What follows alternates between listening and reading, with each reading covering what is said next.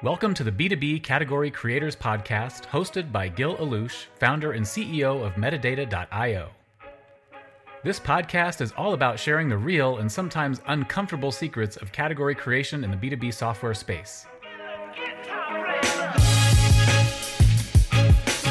On this week's special episode, Gil talks to Kevin Maney, partner at Category Design Advisors and author of Play Bigger, you know, the book we all read when we're trying to create a category.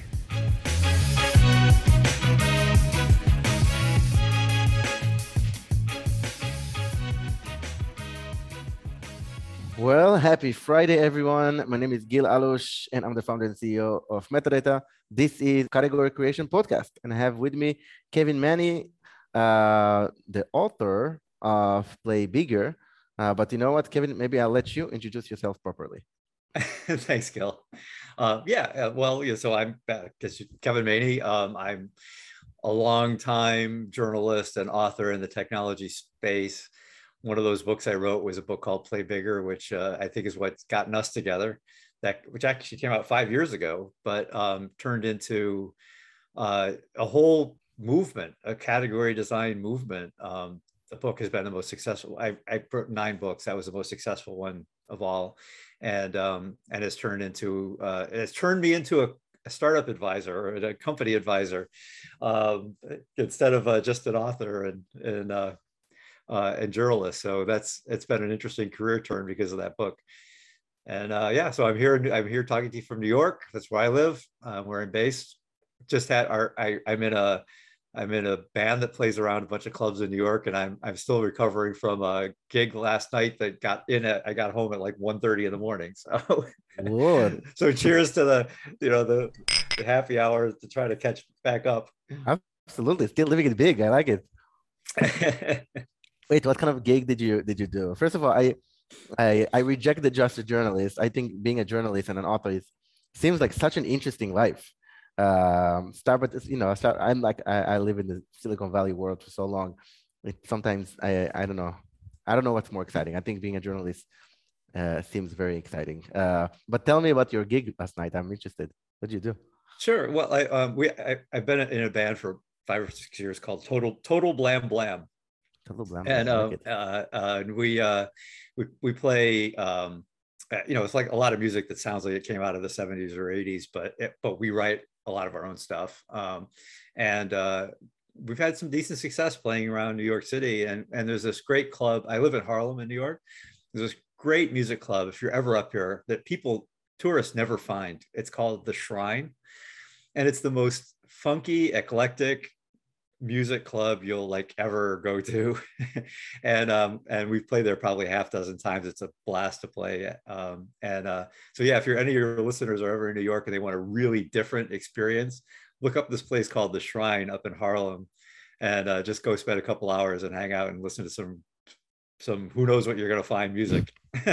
I love it. That sounds so cool. Uh, damn. Next time I'm going to New York, I think I'm gonna take you up on it. Uh, the 70s always seem. You know, I was born in the 80s, and 70s always seemed like the one of the best decades, from what I could tell.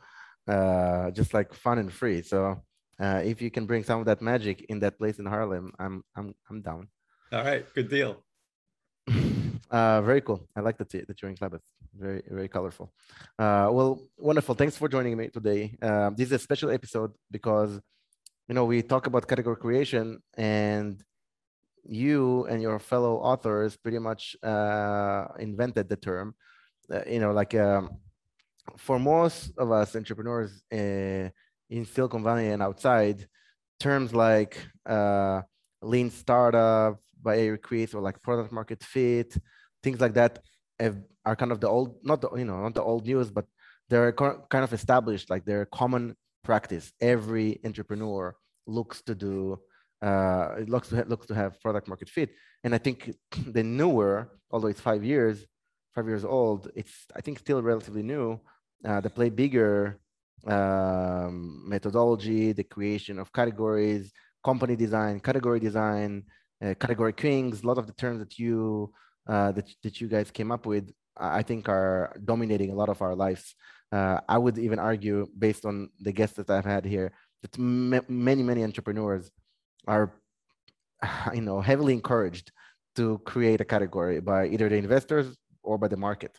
Uh, so this is a very, very interesting subject uh, for entrepreneurs. So maybe we'll start with an easy question. Uh, what prompted you uh, to to write this book? Oh, okay. Um, well, uh, uh, let me. I'll tell some of the backstory, um, and because it does go back to you know all those years of me being a journalist and i used to be for a long time a dozen years or so i was the technology columnist for usa today and when I was doing that, one of the characters that I ran into was um, Al Ramadan. And that was back in the late 90s. And he had a company called Quokka Sports at the time.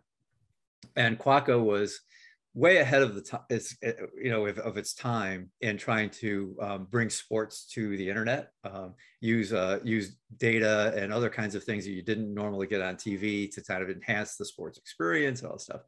It, they had all of the right ideas, but we're like 10 years too early because we were all still like using dial-up modems and you know it just didn't really work the way it was supposed to work at the time and so um, i got to know al because i wrote about Quokka. i thought Quokka was again like they had i was always looking for who out there was doing stuff that like you like you knew that was the right idea even if it was too early. Like i was i often love those stories.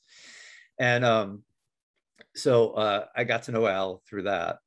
And Quokka didn't make it through the dot com crash of the of 2000 um, and uh, um, and uh, uh, and Al went on to work for you know a bunch of other companies and be CMOs and CEOs and and anyway so years later um, I get a call from Al and I had been stayed in touch with him um, and he said you know the last few years I've been working with these other two guys Dave Peterson and Chris Lochhead all these guys are the other names on the book um, and they had a firm called Play Bigger that was doing some startup advisory work. And all of them had been former company founders and chief marketing officers, all this stuff, right?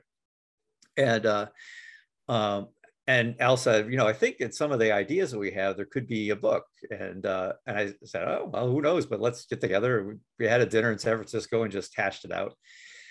And the one thing that caught my uh, my eye from that conversation, and again, being a journalist, kind of knowing what was going on, sort of in the milieu of the internet and technology and everything was this idea that um, that uh, digital markets especially had become a winner take all thing um, that you know in a, in a digital market everybody from all over the world can access whatever is the perceived best um, in that particular category. So they do. I mean, there's no limits. There's no like, you know, you have to drive across the town to get to something. There's you know everybody can get the best thing um, and so uh, the way the markets have started to evolve was that in almost any category you could name it looked like 70 80% of the economics of that that category went to one company you know and there was some other company that got the another 10 or 20% and then some other stragglers got the rest.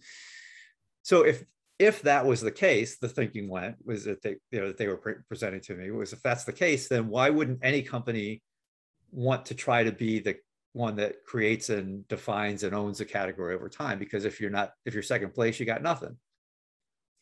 Um, so their whole thesis of what they were advised companies on was um, how do you how do you e- either take over a category and become its king or um, more probably more importantly how do you um, identify and uh, and and then own a new category that you're going to create? And and they had a they had a handful of ideas about how to do that but they weren't kind of yet all sort of connected in a really disciplined sort of methodology and then the work that we did together over the next maybe you know whatever it was year and a half two years to do the book was really like flushing out all those ideas connecting them creating a, like a, a really end-to-end discipline about how do you if you're a company ceo or founder or entrepreneur or whatever how do you sit down and go um, if we're going to be a successful company, we need to identify and define and own a new category. Um, and how do you, you know how do you do that from beginning to end? Um, from from trying to identify what that is to putting the the words and the definition around it so that you can own it over time to actually rolling it out and and uh, you know doing what you have to do to, to grab that category and make it yours. Um, and so that's turned into the book Play Bigger. And I think to your what you mentioned about the book before, I think one of the reasons that it's been so um, successful is that it's not just a bunch of theory it's actually a playbook. Um, it, it, it, starts out explaining why this is important but the rest of the book really is like how you know just how do you do this step by step? So um, you know that was uh, that was the genesis of the book was you know those guys making a call to me and saying let's have dinner and and hash it out. And, and by the way it turned into i think it was literally the most fun single project i've ever done in my life because those three guys are fun and nutty and irreverent. And uh, we would, um, you know, we, uh, Chris Lochhead has this lovely house in Santa Cruz that became our book headquarters. And we would, you know, once a month we would meet there for like a three day sprint and, um, and just uh, hammer out ideas in the book. And between, you know, riding out to watch the surfers on bikes and, uh, you know, popping open beers at five o'clock and and just um, having a, a, really nice time. So it was really a great experience, and it, I think it shows you know shows in the way the book came out too. Yeah, I think it's uh, it's one of the things about the book is that it's a fun book to read. Uh, you know, it's not just uh, how to or some of the other more you know like uh, business books. It's, it's yeah, yeah. a fun book and it comes out. I definitely imagine you sitting sitting in that house smoking weed and drinking beers and writing writing episodes. So hopefully that was a lot of fun. sounds like that was a lot of fun. You know, you're you're talking about um, how it's um, you know how it's kind of a playbook and how you you kind of recommend or, or it, it, seems like you folks are recommending entrepreneurs to really think about it from very early on uh, i think one of the concepts in the in the in the book is company design how do you design your company to to be to, to be scalable for when that happens? Like if you think you're going to be a category king you're going to be a big company how do you build it from the ground floor to be able to to grow and scale? Like how do you define the culture versus just wing it so on and so forth? Uh, you know for many entrepreneurs i think i i can speak to a few at least that we kind of live in a parallel reality at any point of time. Uh, one reality is the let's not die reality. You know, how do we have it tomorrow? You know, to make sure that there's one way to survive so that we can have another day at the game. And then there is the future. The reason we started this to begin with, uh, like the big vision, the big promise, the big, um, yeah, the big vision. And uh, it's I I know personally I struggle with that, uh, especially in the earlier days. Like, really, when you have like months of runway, uh, and it's not it's not unique for me. You know, I, I talk to many entrepreneurs. You know, many of us have taken loans just you know loans just to pay the next month's payroll. And how do you kind of how do you balance that reality with uh, play bigger, create a category, you know, be the number one? Otherwise, why are you even doing this for? Yeah, well, um, yeah, interesting question. Um, you know, one of the things I think in practice, after you know five years now of actually doing this with companies, that there is such a thing as spending too much time on this too early, um, because uh, we've we've we have worked with a number of companies that were two guys in a garage and um, or two women in a garage and whatever it ends up being, and uh, um, and it's it's helpful like it's it's help i find for people that, that uh, companies that are that early it's helpful to have the mindset. Like i would say you know i i mean not to be self-promotional but i'd say to anyone read read play bigger. So you have the mindset of like what is a category and how do you like start to get your head around that. But early companies at that early stage um, the, the the the the funnel is still pretty wide about where they might end up going even if you have this vision of like what we're really doing. You know as you as you know so well right? I mean there's many twists and turns and you're going to change a little bit about where you're going and you're going to see something different. Um, and we've tended to find that it um, like actually going through the category design process and really using it seems to work better if you're somewhere past series a even series b um, companies that are two or three years old and you've already kind of gotten on a track um, and and and now really see clearly where you could go but you know you don't really have it nailed down and you're not really sure if that's like a, an open space or if you're going to be bumping into a whole crowded market or whatever. It's sort of at that time when you can sit down and really really work through this category design process and and see the space that you're going to you know try to go for. And, and, i'd say the most successful projects that we've done have been companies that have been between like three and uh, 12 years old. Um, and uh, uh, but you know i mean but i wouldn't discourage anybody from thinking this way from the very beginning or for that matter way out you know when you're you're when you're when you're a company with five different product lines and you're you're you're you're you want to think through a, a, new product line or something like that later much later in a company's lifetime.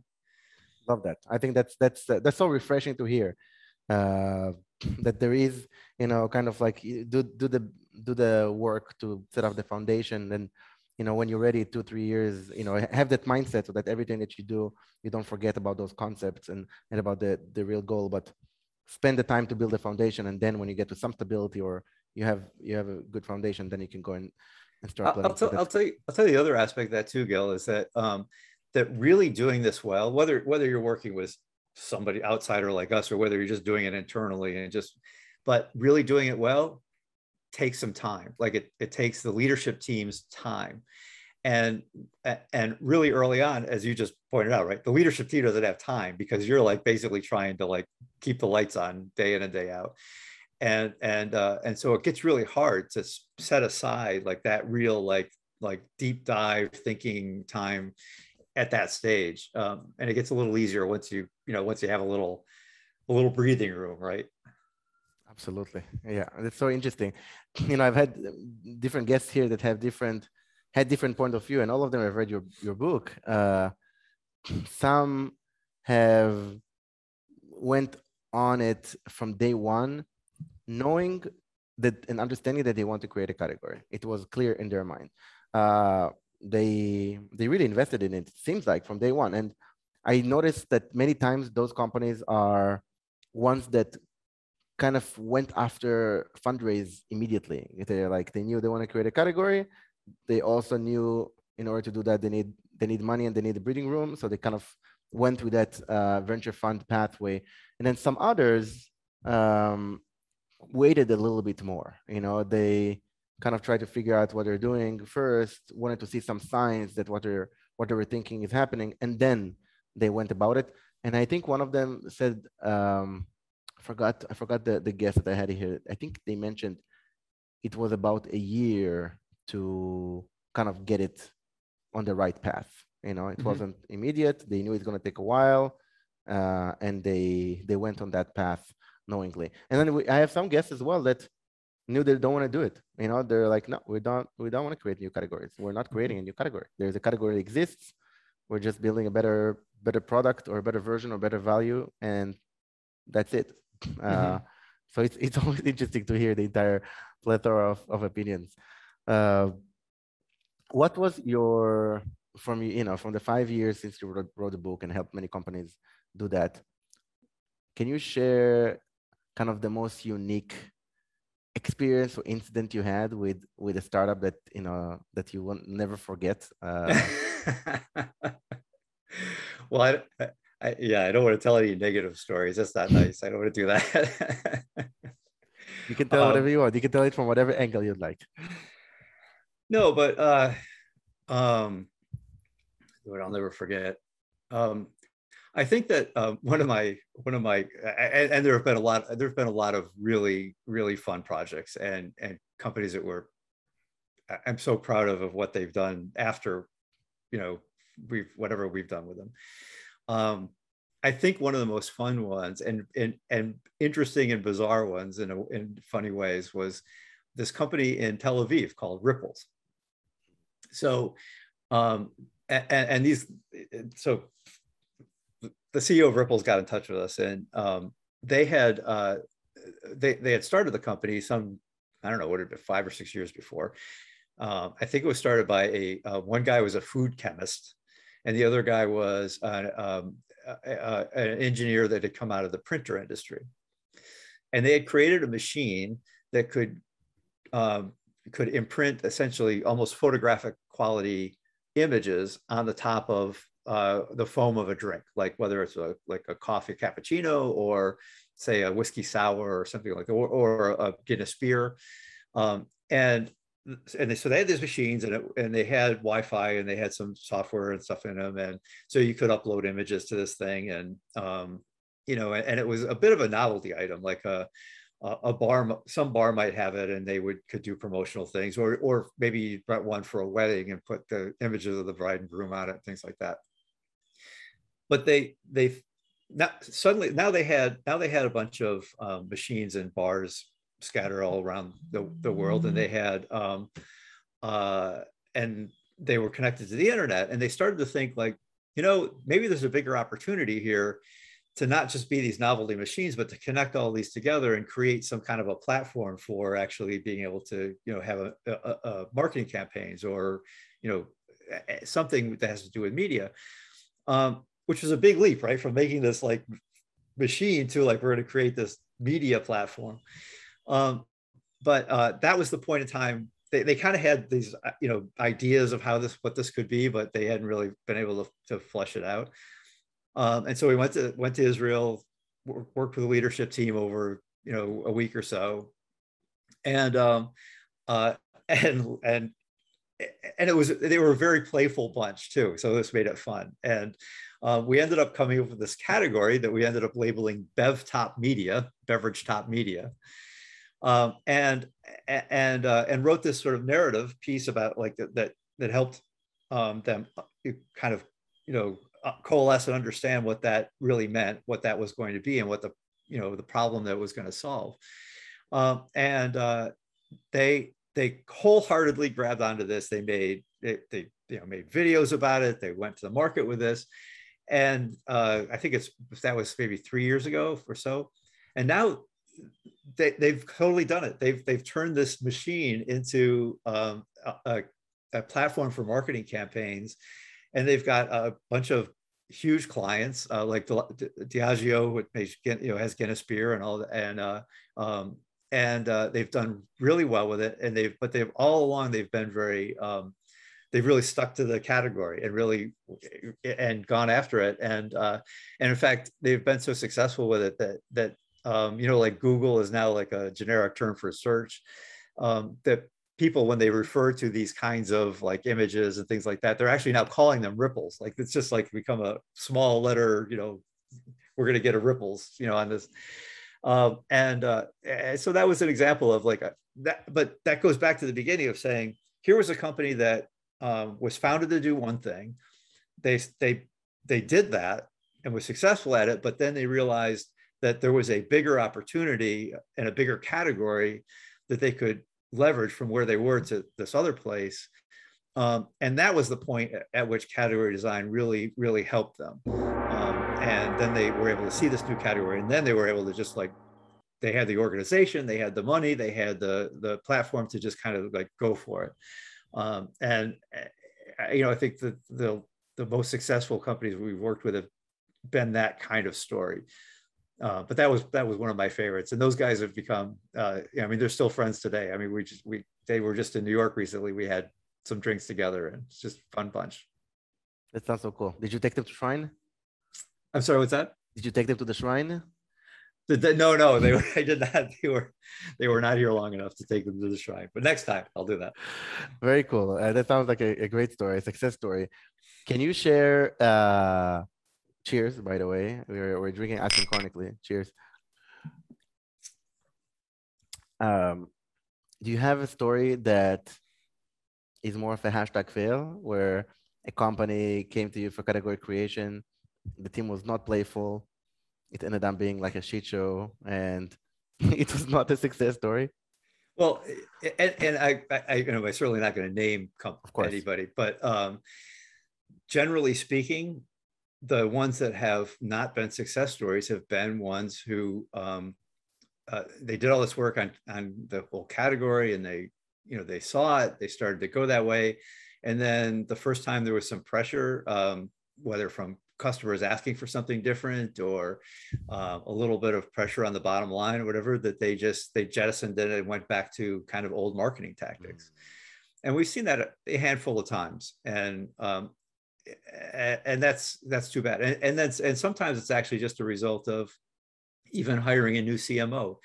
Um, you know, the company's gone through this whole category process and and identify what they want to do, and then some new CMO comes in and says, you know, oh, I want to do things my way, and they change it all, and uh, and it just starts to go off track. So, it, I mean, the the thing I would, you know, the advice I would give to anybody listening is that if you do this category design kind of process and and, and really believe in what you come up with, one of the most important things from that point is to stick to it and and not get off track just because you've got some some momentary distractions.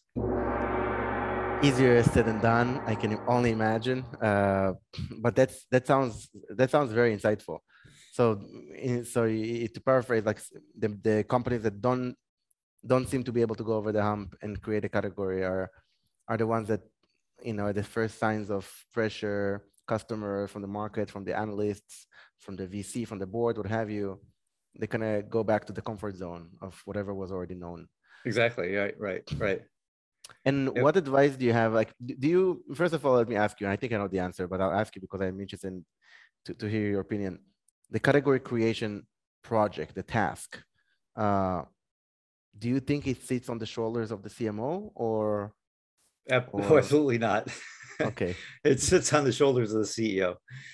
Um, and uh, because th- this is not this is not a this is not a marketing or messaging or positioning exercise. This is a strategic like what kind of company are we going to be exercise?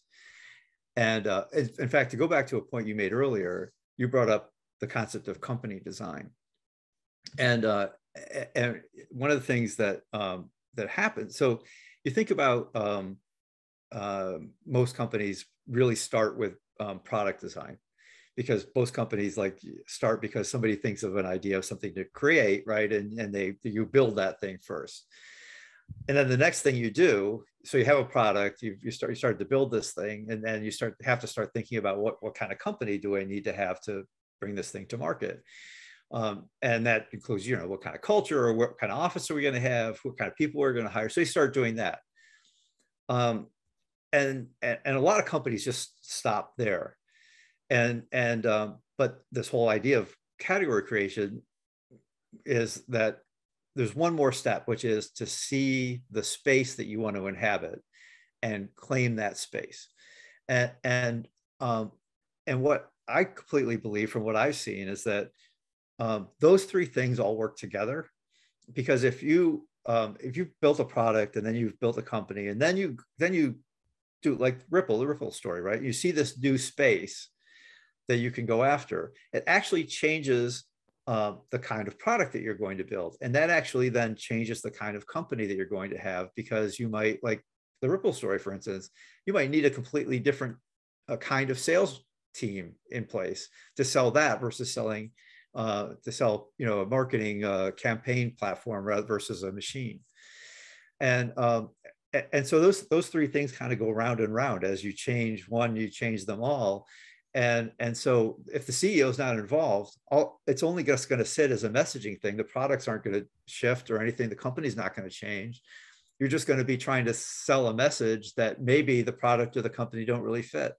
And, and that's a mistake. Very interesting. Uh, changing gears one of the concepts uh, in the book if i recall is the six i think it's the 610 um, oh yeah yeah. concept can you um, maybe can you tell briefly about that concept? Can you educate the, the listeners a little bit about that and and maybe maybe we'll start there and then I have a follow up question. Okay, um, well uh, you know when we were doing the book, um, I brought up earlier I brought up Al Ramadan, the Quokka guy, and and, and Al's whole background really is in data science and um, so um, as we're doing the book we were like saying like well, well well let's also try to do some data you know research and see if there's like things we can find to, that would actually help uh, bolster this case or disprove it or whatever happens.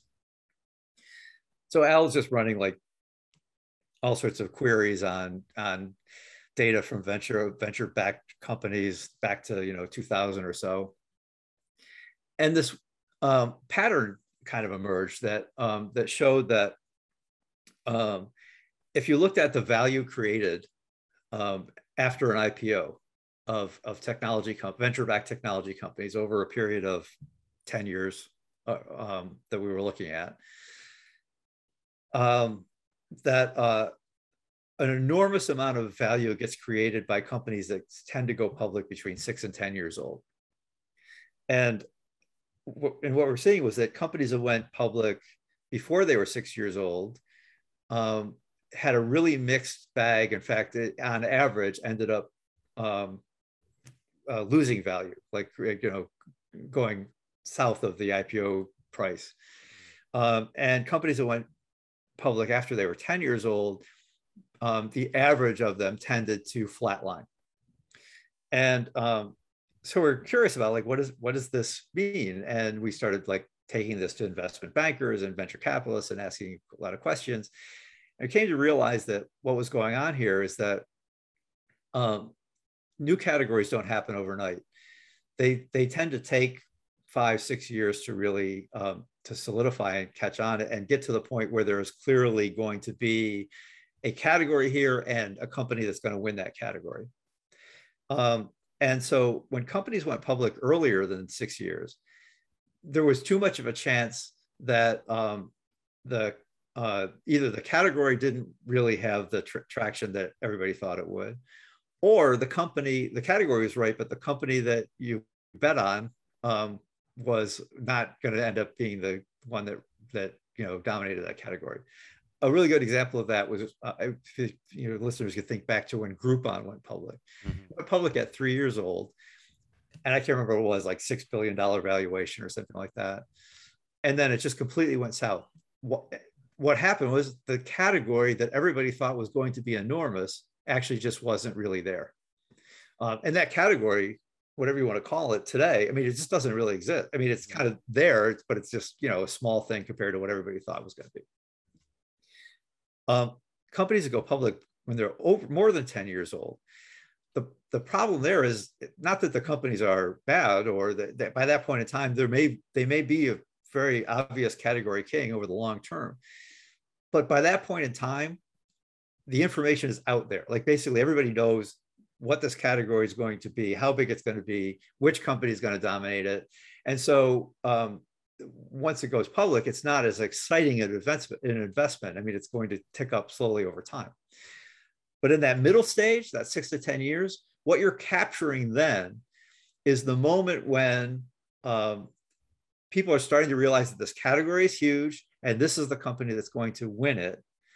And so that's when investors are excited because then the potential you know to to get in early and and ride this thing up is enormous. So that's why companies in that in that slot of six to ten years tend to create all this value because they go public there it's become obvious that the category is real and the company is really going to be that one that dominates it. So investors are like i'm in you know and and the stock takes off.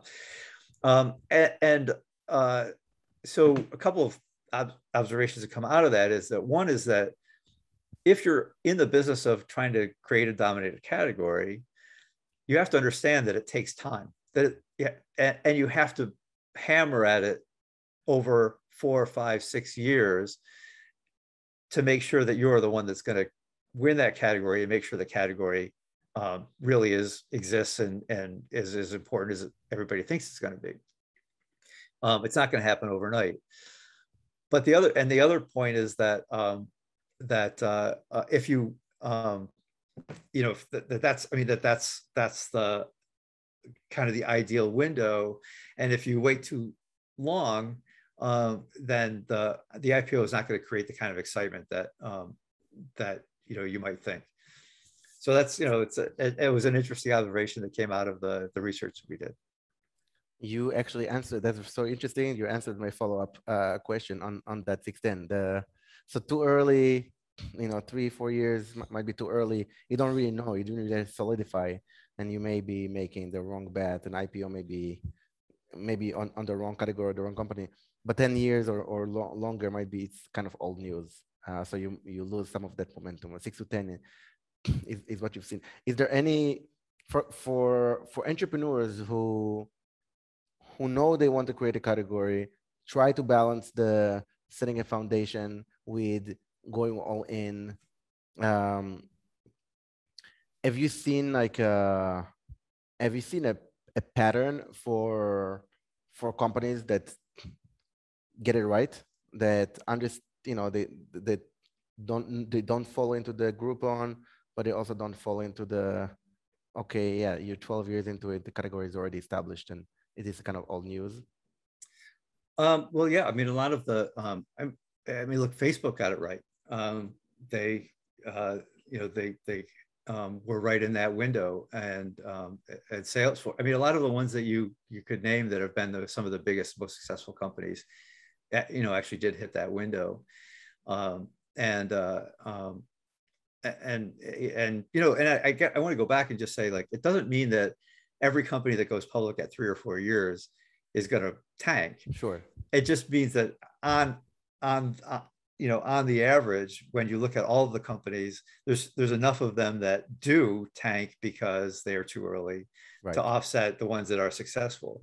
So um, you know, it's it's from an investor point of view, it's way more risky um, to take a bet on a potential category king at three years old than it is at five or six years old when it becomes a little more uh, more obvious.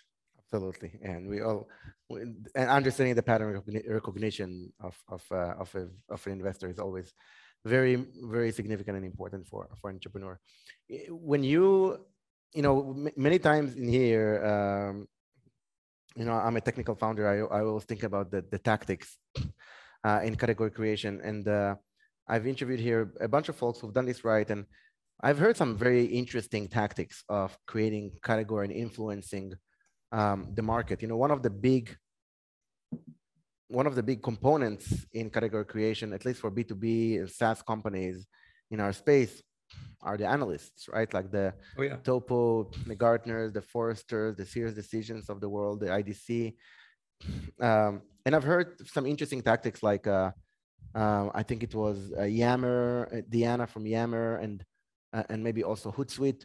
She she was talking about kind of rounding up many of her customers. It started kind of organic, having her customers call up the analysts and saying, "We want to try this Yammer thing, but we're kind of afraid. Like, what do you think about them?" And the more calls customers called Gartners, the more Gartners took them seriously. At first, it was like bashing and shaming them, like you're not creating any category. And actually, they were telling customers not to go with it because it's like a security hazard. And the more phone calls, the more inquiries they got from customers, the more they took them seriously and actually went along with the category creation. Uh, have you seen, you know, a tactic or two that you've seen as kind of hidden hidden gem that not many understand is possible to do that you've seen successful?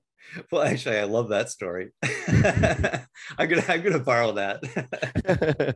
well, we have a few we have a few others. Maybe it'll inspire you to to tell me some of your secrets. Another one of them mentioned changing the pricing, just tripling the pricing so that the prospects hell ask like, what the hell? Why would I pay you 3x? I can just go to your alternative. And then he was like, well, let me tell you the difference between me and the rest. Mm-hmm. and that was kind of a, a, getting that pause from from the customer was advantageous.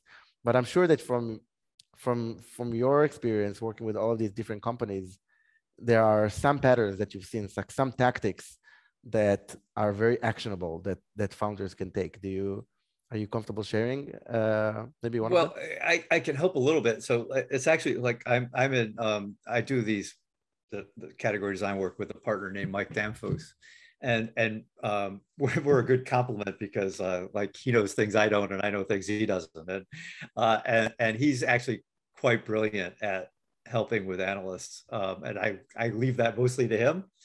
Um, but uh, one of the one of the sort of meta takeaways that I would say is that eh, you know, as you know, I mean, the, the what the Gartners and of the world are, are in the business of doing is actually creating and labeling categories. That's important to them and um, and so understanding that and knowing that um, they want to feel like they're the ones who are discovering it and thinking of it um, and, and, so if you as a company are able to um, sort of you know jujitsu that whole thing so that that that the uh, you can get the analysts to think that you know oh wow this is, I'm, I'm discovering this new category and I'm going to be the one that labels this, and it might you know um, this is to a little bit of a left turn is a, a lot of companies we talk to get stuck on like we want to find that perfect three word you know acronym like category name or something like that.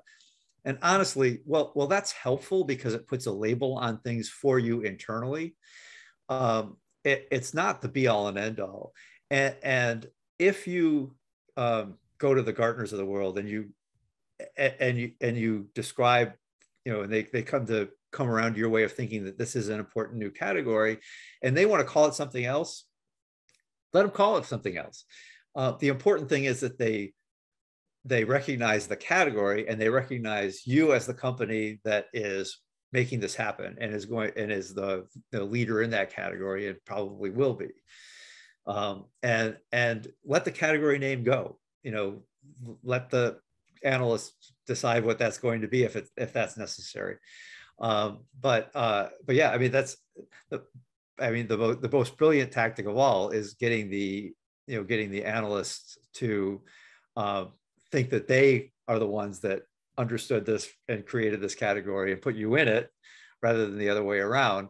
Um, and it requires a little bit of, um, you know, being humble, uh, which uh, is sometimes hard to do. But you, you know, if you if you take that approach, it's probably going to work better than going in and saying, "Hey, you know, Gartner, we've created this category. Here's what it's called. You should write about it." They're not going to do it. right, right, right. Absolutely. No, that's like the getting uh, getting someone to do what you want by making them think that's their own idea. That's that uh, that concept is always good. what is your opinion about the the I don't know how you say it, the the part or the job of the analyst in category creation? Like, do you think it's possible to create a category despite analysts not going with you? Oh yeah, yeah, yeah. I mean, um, you know, the uh, you know, when you're in the tech in, in the tech industry, um, sometimes you can think that um, the you know the analysts are, are more important than they. I mean, they're important, but they're you think they're more important than they probably are. Um, and, and if you if you kind of like you know zoom out and you realize that um, that there are a lot of categories that created just by um, you know people starting to use it and, and word of mouth and and um, you know the things that are happening on social media. I, you know there's, there's lots of ways to get that out without having to convince it out you know i go back to the you know the ripple story. I don't think that they've ever managed to get some analyst to say like there's a bev top media category. Um, but they're but you know the clients the customers that they're after un, come to understand what that is and what that means and why it's different and interesting. So you know, yeah, well, you know, especially on B2B and and uh, big enterprise sales, you know, come, you know, the, the, enterprise buyers want the comfort of knowing that Gartner said this is right and you know, blah blah blah. Uh, but on the other hand, the other way to create the other way to get the analysts and Gartners to pay attention is to actually just do it and start to get some traction, and then they have to like recognize that that's actually happening. So, I just I wouldn't I don't know, you know, thinking the analysts are the be all and end all of like how you whether you're going to be successful or not is just is just not the right answer. Love that. Uh, I know we're going towards the end. I'm really enjoying the conversation. I'll try to sneak in a few more questions before we finish. First of all, cheers. Thanks again for yeah, so... for joining. It's been it's so far a lot of fun. We're still on our first uh, glass, you know. That's why you got another one for I know. I got another one. Uh, last was it two weeks ago? Uh, I had here uh, an entrepreneur who said, "No one fucking creates categories." He said, "No, the categories are created already, and the companies they just write a category." And um, he was giving the example. Well, he gave a few examples, but I was giving the example of of uh, Gainsight. I don't know if you're familiar with that company. Gainsight is like a is the customer yeah, success. Okay, customer success. Um, and Nick Mehta and um, and um, Anthony Kennada, those two folks, the CMO and the CEO, they really pushed hard for making customer success a first-class citizen. Um, you know, like you know, I remember Nick Mehta was here talking about how he used to look at the Google Trends constantly to see like how many jobs in customer success are being created. And every time a VC told him like, "You're not creating a category. There's nothing here. You know, it's customer support."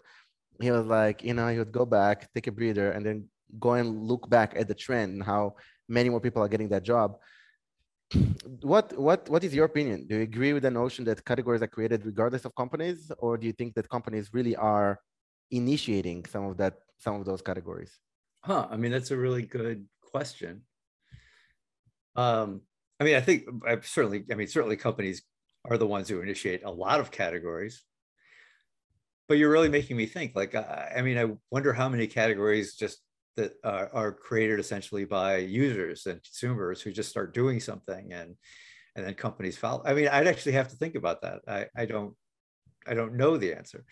Um, but uh, you know, th- I, there's um, let me go back to um, uh, I'm not sure this completely answers the question, but it's something that's um, I I found to be really um, important for entrepreneurs to understand and this is not me. This goes back to um, this work we referenced in the book, but I, I've actually since then really gotten a lot more uh, dive deeper into the work of this economist named Paul Geroski.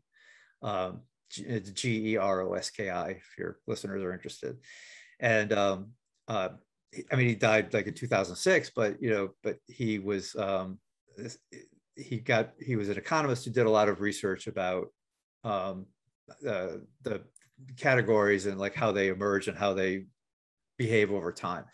And he, and he ran the numbers on all, these different categories and he created this very sort of elegant chart about that shows the category life cycle. And uh, um, and, and there's a point to all of this. So the uh, but if you but if you can imagine um, at the at day one of a category, um, so there's probably one company, maybe two companies in it because one or two people have had some idea um, that you know there's this new thing to create, and the category is worth like nothing because nobody's ever heard of this and there's nobody's doing this or whatever. And uh, and and so as so time marches on um, from that day one, uh, a couple of things happen. One is that um, as soon if that category is if that thing is real if it really should exist in the world then as soon as word starts to get out a lot of other companies are going to jump in. And they and they may not be exactly doing exactly what you are but they understand that that that problem to be solved is real and there's a there's a new way to do something and they're going to try different solutions but the whole bunch of companies jump into the space. So you, there's a spike in the number of companies in, in the space but at the same time um, users or potential customers are watching what's going on and and maybe the early adopters are dabbling but most people are sitting on the sidelines watching as all these companies work out like what this category is and how it's going to look and how it's going to feel. Um, and it, and if you think for a moment of uh, one obvious example of this is what happened in smartphones and so you, you can think back the early days of the smartphones um, all these different kind of models and ideas came out. You know, BlackBerry with his little keyboard, and Nokia had the candy bar things, and you know, there's all sorts of different versions. So you think of all that stuff happening, and then there comes what what Geroski identified as there's this moment in time, and he actually comes right out and says, like, I have no idea why it happens, and in some cases it's it's it's public opinion. In some cases, it's, a company does a brilliant job of doing, you know, of of set rolling this thing out who knows? Uh, but there comes this moment in time when he when he says the dom uh, what he calls the dominant design gets chosen. The world decides that this version of what this category is is the right version. And to go to that smartphone example, that's the day Apple introduced the iPhone. Suddenly, everybody goes, "That is what a smartphone should be." Uh, and, and and once the dominant design gets chosen, uh, then you see the number of vendors in that category starts to sink rapidly because either they're not on board with the dominant design, they get thrown out by other, um, or they get absorbed into the dominant, or you know, whatever different things happen, but basically the number of competitors dies. At the same time, all those people sitting on the sidelines and watching, now they feel comfortable dominant design has been chosen. That thing is going to, that's what the way it works. That thing is going to be around for a while. I'm in. So the lines cross, number of vendors dives, the value of that category rockets. Um, and, and this is where the whole category king things come in, into play because if you're the dominant design, and imagine what happens the number of vendors dives the number of uh, the, the value of the category and the economics of it takes off so you're the one that's capturing almost all of that that spike. Um, and so the important thing for companies to understand out of that is that the important thing is not to be the one who's there at day one um, and discovers and creates this category. The important thing is to become the dominant design. And you may be a late entry into it you or, or you may be the, the one that, that is there on day one. If you're the one on day one that means that you're going to spend years making sure that you're the dominant design when that thing gets chosen uh, but you but it's also possible that there's a category that's been around for a while and has been had a lot of chaos and you uh, if you're you know good and lucky enough come in late like apple did and and wipe away all that all the others and just and just create the dominant design out of blue. So that muddies the picture a little bit about what category creation is all about because it's also not just about having the right idea, but it's about a lot of boots on the ground work um, to make sure that you get to that place where dominant design, you're it, because that is literally the most important moment. Love it. Uh, look, I have so many more questions, but as I predicted, we are ending at exactly five five o'clock at the hour. Yeah, Kevin, yeah. do you have any one last uh, piece of advice for entrepreneurs, founders, and CEOs who are looking to create categories and um, and want to know the first step uh, in it outside of reading Play Bigger? Uh, you know, I mean, just the one basic thing is that that um, lots of companies, lots of companies exist and and do okay uh, not creating a brand new category. You know, they they ride some other category and they're you know they're a me too, and they they they and they do they do fine.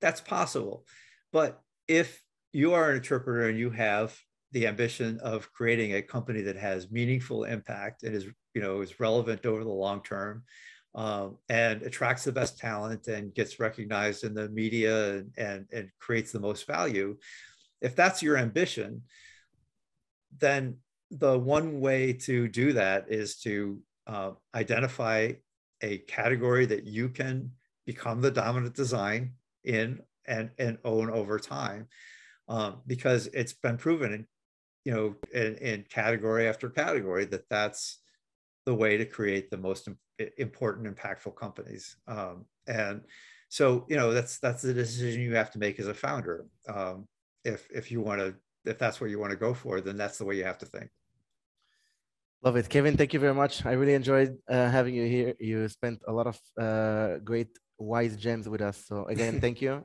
Have a thanks, Gil. wonderful thanks Friday. For, thanks for the bourbon. thank you. Thank you for the good tips about New York. Thank you and have a wonderful weekend. Thanks again for joining us. I hope that you enjoyed today's discussion and will tune in again. Find all of the B2B Category Creators episodes at metadata.io. And if you have any feedback, topics, or would like to be a guest on the show, please reach out.